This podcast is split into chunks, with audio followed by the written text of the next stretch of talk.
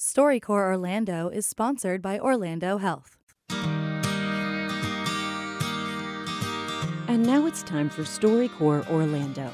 In this story, Audrey talks to her mother Gilda about Gilda's harrowing escape from Iran as a teenager after the Islamic Revolution began exactly 40 years ago, and how she ended up in Orlando by way of Sweden. And I wanted to start by asking you, where did you grow up? I grew up in Iran, Tehran. So grew up in there. It was not easy, but government got changed, and then we go to the war. So was there one point when you realized that there was a revolution happening, or is it was it more of a gradual progress? Everything happened quickly.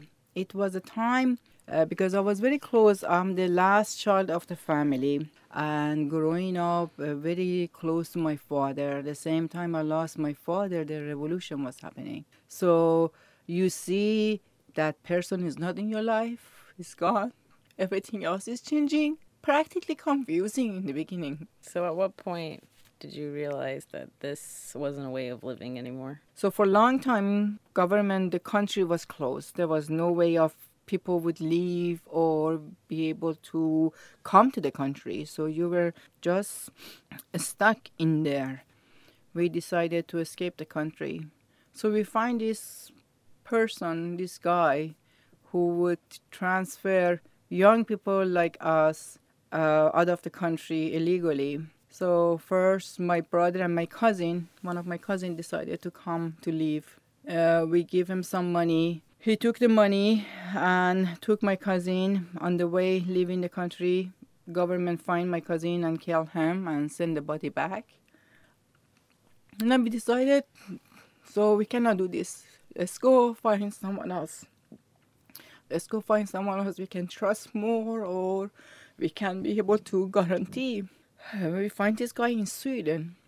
He decided to, we decided to let my brother go first and took him about three months get from Iran to Sweden.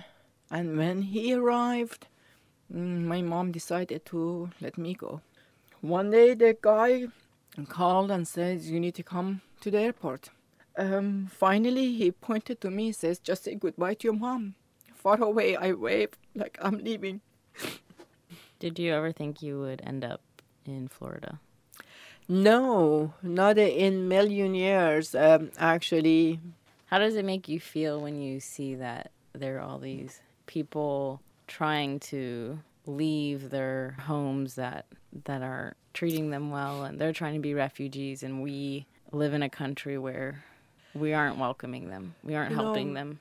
It's really breaking my heart because people who not letting that happen, they have no idea what is your favorite Persian cultural thing that you've brought and you've taught us? And my favorite things is as a warm person to welcome everyone in your heart, in your home, and love them the way you love your family. That's the best culture I ever had. I'm never gonna forget that.